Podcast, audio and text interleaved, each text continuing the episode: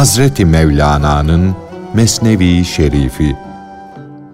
Seslendiren Enes Ergür.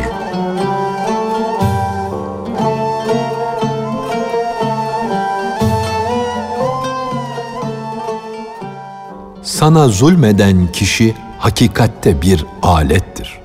O bir alete benzer. Arif ona derler ki, her şeyde hakkı görür, aleti görmez. Görünüşte alete baksa bile bu bakış bilgisizlikten değildir. Öyle icap etmiştir. Öyle gerekmiştir. Nitekim Allah sırrını takdis etsin, Eba Yezid Hazretleri demiştir ki, ben bunca yıldır halkla konuşmamışım, halkın sözünü duymamış, işitmemişimdir.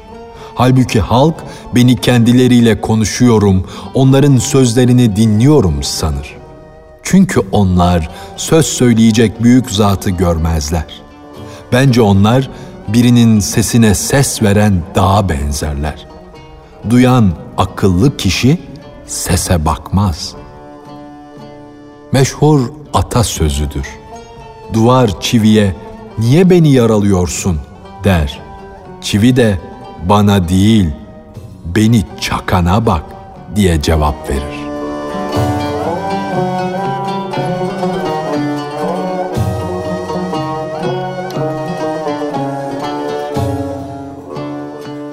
Beni yağmur yaparsa yağar, feyz, bereket veririm. Harmanlar mahsulle dolar, taşar. Beni ok yaparsa gider, bedene saplanırım.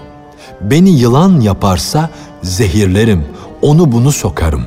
Beni dost ederse hizmette bulunurum. Ben onun iki parmağı arasında kalem gibiyim. İbadet safında tereddütlü değilim, şüphem yoktur. Hep ibadetteyim. Azrail toprağı söze tuttu. Onu sözle oyalarken o eski köhne yeryüzünden bir avuç toprağı kaptı. Yeryüzünden kurnazca, sihirbaz gibi bir avuç toprağı kaptı. Yeryüzü o kadar çok sözle meşguldü ki kendinden geçmiş gibiydi. Yeryüzünün müsaadesi olmadan aldığı bir avuç toprağı kaçmak isteyen, ayakları gerisin geriye giden çocuğu nasıl zorla okula götürürlerse öylece Hakk'ın huzuruna getirdi. Allah feryatlara kulak asmadan, gözyaşlarını görmeden toprağı alıp getirdiğin için apaydın ilmim hakkına yemin ediyorum ki seni bu halkın celladı yapacağım diye buyurdu. Azrail dedi ki, Ya Rabbi, insanlar bana düşman olur. Ölecekleri zaman onların boğazlarını sıkınca herkes bana düşman kesilir. Ey büyük Allah'ım! Halkın benden nefret etmesini, tiksinmesini reva görür müsün? Cenab-ı Hak, telaşlanma. Ben sıtma, humma, kulunç, baş dönmesi, yaralanma gibi çeşitli sebepler halk ederim de ölümü senden bilmezler. Onların gözlerini senden çevirir de daha çok üç misli, üç kat hastalıklara, sebeplere baktırırım. Azrail, Ya Rabbi dedi, sen üstün, aziz bir varlıksın. Senin öyle kulların vardır ki sebepleri yırtar atarlar. Cenab-ı Hak buyurdu ki, aslı bilen kişi nasıl olur da arada seni görür? Kendini halktan gizlemişsin ama hakikati olduğu gibi gören aydın gözlülerin karşısında sen de bir perdesin. Onlara ecel şeker gibi tatlı gelirken artık onların gözleri maddi varlığa, zenginliğe, dünya devlet ve ikbaline karşı sarhoş olur mu? Bedenin ölmesi onlara acı gelmez. Çünkü onlar kuyudan, zindandan çıkıyorlar, çiçekli çayırlığa, çimenliğe gidiyorlar. Bu kederlerle, ıstıraplarla dolu dünyadan kurtuluyorlar. Bir hiç olan, yok olan bir şeyin elden çıkması için kimse ağlamaz.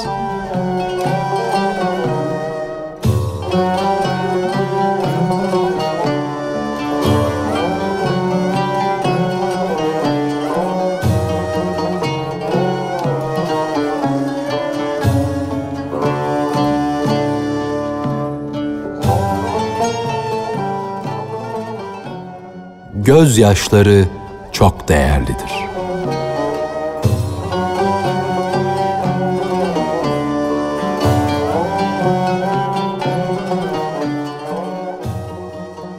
Günde beş kere kul, namaza gel de gözyaşı dök, sızlan diye çağrılır, davet edilir.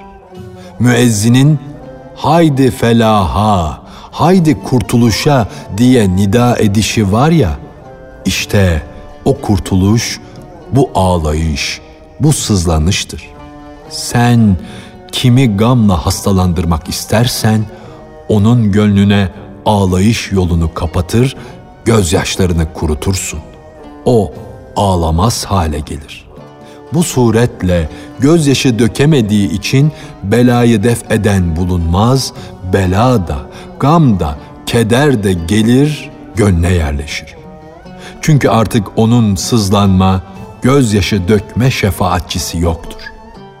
Allah'ım, birisini beladan kurtarmak ister isen, gönlüne sızlanmayı, yalvarmayı ihsan eder, gözyaşlarına yol açarsın. Kur'an-ı Kerim'de şiddetli, çetin azaba uğrayan ümmetler hakkında dedin ki, onlar tevbe ve istiğfardan geri kaldılar, ağlayıp sızlanamadılar ki belalar onlardan yüz çevirsin, savuşsun gitsin. Ağlayamadıkları için gönülleri katılaştı. İşledikleri günahlar kendilerine ibadet gibi görünüyordu. İnatçı kişi kendisini suçlu bilmedikçe nasıl olur da gözleri yaşarır? Ağlayıp sızlanmanın Allah'ın nazarında değeri, kadri, kıymeti vardır. Ağlayıp sızlanmadaki değer başka nerede vardır? Ey ümit, sen şimdi belini sıkıca bağla. Ey ağlayan, sen de kalk, durmadan gül. Çünkü büyük Allah üstünlük bakımından gözyaşını şehitlerin kanları ile bir tutmaktadır.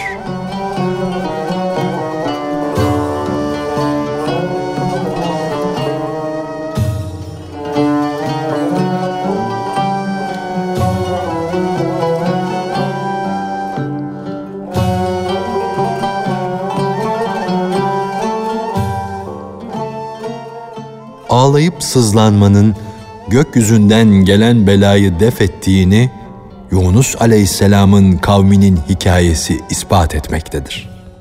Hak Teala faili muhtardır. Dilediğini yapar, dilediğine hükmeder. Şu halde gözyaşı dökmenin, yalvarıp sızlanmanın insana faydası vardır. Halbuki filozoflar, Allah tabiata ve sebebe göre iş görür, dilediğine göre iş görmez. Bu yüzden sızlanma ve ağlama tabiatı ve hadiseleri değiştirmez derler.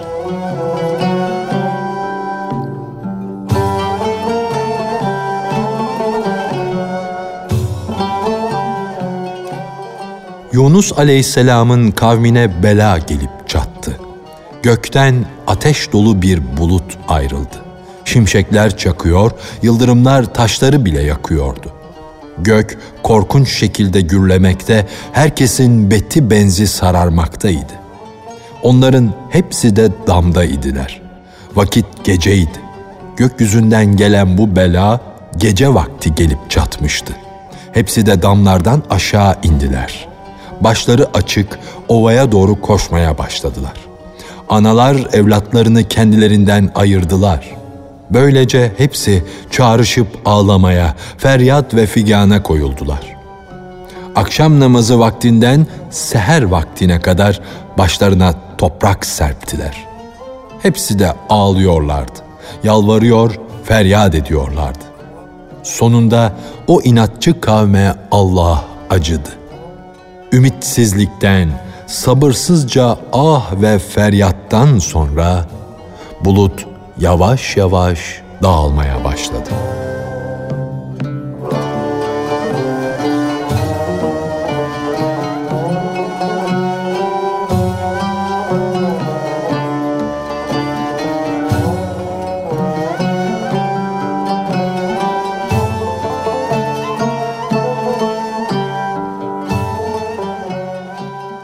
cennette akan dört ırmak.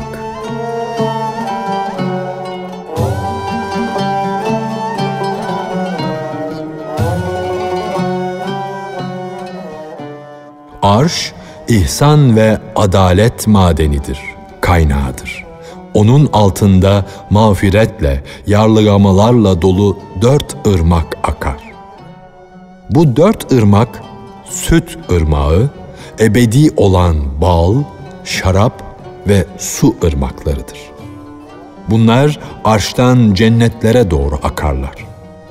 Bu dünyada da o ırmaklardan biraz bir şeyceğiz görünür. Bu dört ırmağın burada görünen kolları bulanıktır, kirlidir. Neden bulanıktır? Ne ile kirlenmiştir? Acı yokluk zehriyle. Cennette akan o dört ırmaktan yeryüzüne bir yudumcuk döktüler de insanlar su, bal, süt, şarap yüzünden birbirlerine düştüler. Kimisi akan sulara sahip çıktı. Onu başkasına kaptırmak istemedi. Kimisi bal peşinde koştu. Kimisi sütün hayranı oldu. Kimisi de şaraba kendini verdi. Böylece insanlar arasında fitneler koptu, kavgalar çıktı. Yeryüzünde acınacak bir hayat süren şu zavallı insanlar istediler ki onların asıllarını arasınlar, bulsunlar da mutlu olsunlar. Fakat adam olmayanlar dünyada bulanık akan ırmaklarla yetindiler. Bunları kafi gördüler, asıllarını aramadılar. Fakat merhamet sahibi Allah, kereminden, lütfundan çocukları beslemek, onların gelişmelerini temin etmek için ötelerden süt verdi. Doğuran her kadının göğsüne süt çeşmesi yaptı. Gamı gidermek, düşünceyi def etmek, insana kuvvet ve cesaret vermek için şarap ırmağını üzüm suyundan akıttı. İnsanlara şifa, hastaların bedenlerine deva olsun diye bal arısının içini şifa şerbetine kaynak yaptı. Suyu da kirlerden temizlenmemiz, içip susuzluğumuzu gidermemiz için herkese ihsan etti, sundu. Böylece bunları görüp asıllarını aramamızı, bulmamızı diledi. Fakat ey boşboğaz insan, sen yeryüzüne dökülen yudumcukları yeter buldun.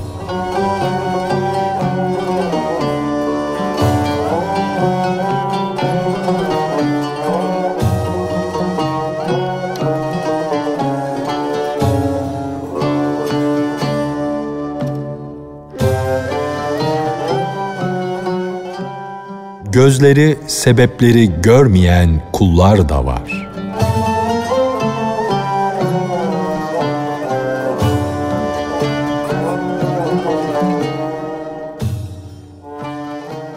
Öyle kullar vardır ki onların gözleri sebeplere takılmaz. Sebepleri aşar. Allah'ın lütfu ile perdeleri deler, geçerler. Sebeplerden kurtulmuş, müsebbibül esbab, sebepleri yaratanı bulmuş arif insandan tevhid-i zat, birlik sürmesini çekerler de illetten de kurtulurlar, sebepten de. Onlar ne hummaya bakarlar, ne kulunca, ne de basura. Gönüllerine bu hastalıkların sebep olduğu düşüncesini sokmazlar. Çünkü bu hastalıkların her birinin ilacı vardır. İlacı olmayan hastalık kaza ve kaderdir. Üşümenin devası kürk giymek olduğu gibi şunu iyi bil ki her hastalığın muhakkak devası vardır. Fakat Allah bir kimseyi dondurmak isterse soğuk yüz kat kürkten bile geçer. Bedenine öyle bir titreyiş verir ki ne elbise ile ısınır, iyileşir ne de evle. Kaza ve kader gelince hekim aptallaşır. O ilaç da fayda verme hususunda yolunu şaşırır. Ahmak kişiyi avlayan şu sebepler nasıl olur da gönül gözü açık olan kimseye perde olur? gözü sağlam olursa aslı görür. Fakat insan şaşı olursa aslı değil, fer'i görür.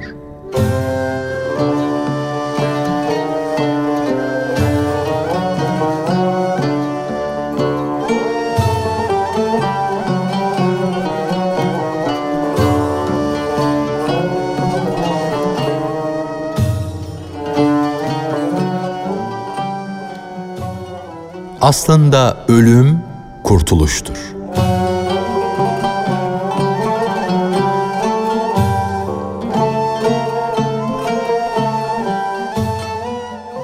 Padişahın adamlarından biri zindanın burcunu yıksa, zindanda bulunan kişinin gönlü bu yıkılıştan incinir mi? Yazıklar olsun, bu mermer taşı kırdı da canımızı, ruhumuzu hapisten kurtardı. O güzelim mermer, o muhteşem taş zindanın burcuna da yakışıyordu. Ne de güzel uymuştu. Nasıl oldu da kırdı? Zindandakini de hapisten kurtardı. Bu suça karşılık onun elini kırmalı, der mi? Hapisten çıkarılıp dar ağacına götürülen kişiden başka hiçbir mahpus böyle bir şey söylemez. Birisini yılanların zehrinden kurtarıp şekerin bulunduğu yere götürseler, bu hal o adama hiç acı gelir mi? Can, beden kavgasından kurtulur, ayağı olmaksızın gönül kanadıyla uçmaya başlar. Hani zindanın kapısında hapsedilen adamın geceliğin uyuyup da rüyasında gül bahçesi görmesi gibi. O adam der ki, Allah'ım beni tekrar bedene gönderme, tene döndürme, şu gül bahçesinde gezip durayım. Cenab-ı Hak da duan kabul edildi, artık bedene dönme der. Allah doğrusunu daha iyi bilir. Bak, bu çeşit rüya ne kadar hoştur. İnsan ölümü görmeden cennete gidiyor. Böyle bir insan artık uyandığına içi yanar mı? Haset çeker mi? Kapının dibinde zincirlere vurulmuş olarak yaşamayı arzular mı? Eğer mümin isen, gerçekten inanmış bir kişi isen, nefis savaşı safına gir. Çünkü senin meclisin, senin bulunacağın yer gökyüzündedir. Ey Hakk'ın kulu! Göklere giden yolu bulmak ümidiyle kalk. Mihrabın önünde bir mum gibi ayakta dur. İbadete başla.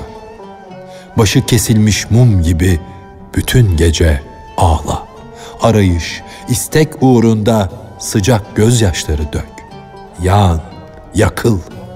Fazla yemekten, içmekten ağzını kapa, dudağını yum, gökyüzü sofrasına koş. Her an ümidini gökyüzüne bağla, oraya yükselmeyi düşün. Söğüt ağacı gibi göklerin hevasına kapıl da oyna dur. Zaman zaman mana göklerinden sana ruhani yağmurlar, İlahi aşk ve zevk harareti gelmede senin gönül rızkın arttıkça artmadadır. Seni de oraya götürseler bu işe şaşılmaz. Sen aczine, acizliğine bakma, isteğine bak. Çalış, gayret et de bu istek artsın. Artsın da gönlün şu beden kuyusundan çıksın, kurtulsun. Halk, filan zavallı öldü der. Halbuki sen, ey gafiller, ben ölmedim, diriyim dersin. Bedenim yapayalnız, yatmış uykuya dalmış ama gönlümde sekiz cennet açılıp saçılmış. Can, gül ve nesrin bahçesinde uyumuş kalmış iken bedenim bu pisliklere bulaşmış halde. Bu ne gamlı, bu ne acınacak haldir. Uyuyan canın bedenden ne haberi olacak? Beden ister gül bahçesinde uyusun, ister külhanda. Can, parlak, lekesiz mana aleminde ne olurdu kavmin bilselerdi diye nara atarak gezmekte, dolaşmakta. eğer can şu beden olmaksızın yaşamayı istemezse, gökyüzü sarayı kimin mekanı olacak? Eğer can bu beden olmaksızın da yaşamayı dilemeseydi, sizin rızkınız gökyüzündedir diye Hak tarafından vaat edilen, övülen manevi rızıklar, nimetler kime nasip olacak?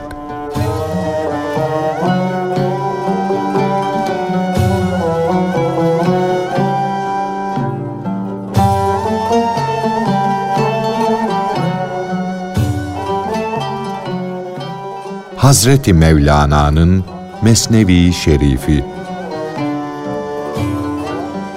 Seslendiren Enes Ergür.